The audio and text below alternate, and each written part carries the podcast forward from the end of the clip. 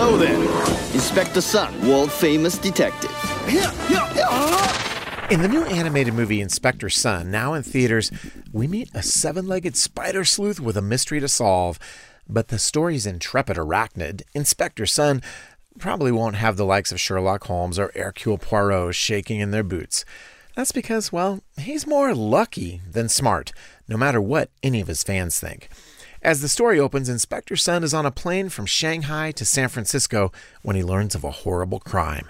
It seems that the spider Bugsy Spindlethorpe has been murdered. And wouldn't you know it, he was on his honeymoon with his new bride, a black widow named Arabella. Obviously, her kind's reputation precedes her, and she quickly becomes the prime suspect. After all, the fang marks on poor Bugsy seem to match Arabella's chompers perfectly.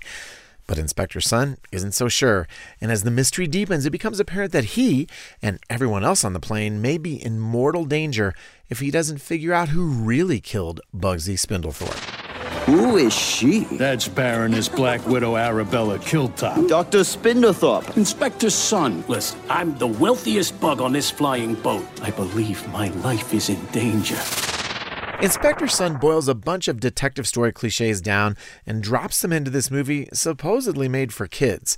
And while there are some fun and clever moments in this offbeat story, there are still nods to film noir here that parents may not appreciate, including innuendo, some drinking, and a surprising amount of violence. So we're giving Inspector Sun a three out of five for family friendliness. Read the full review at plugged in dot com slash radio, and be sure to check out The Plugged In Show wherever you get your podcasts. I'm Adam Holtz for Focus on the Family's Plugged In Movie Review. Hey parents, Parent here.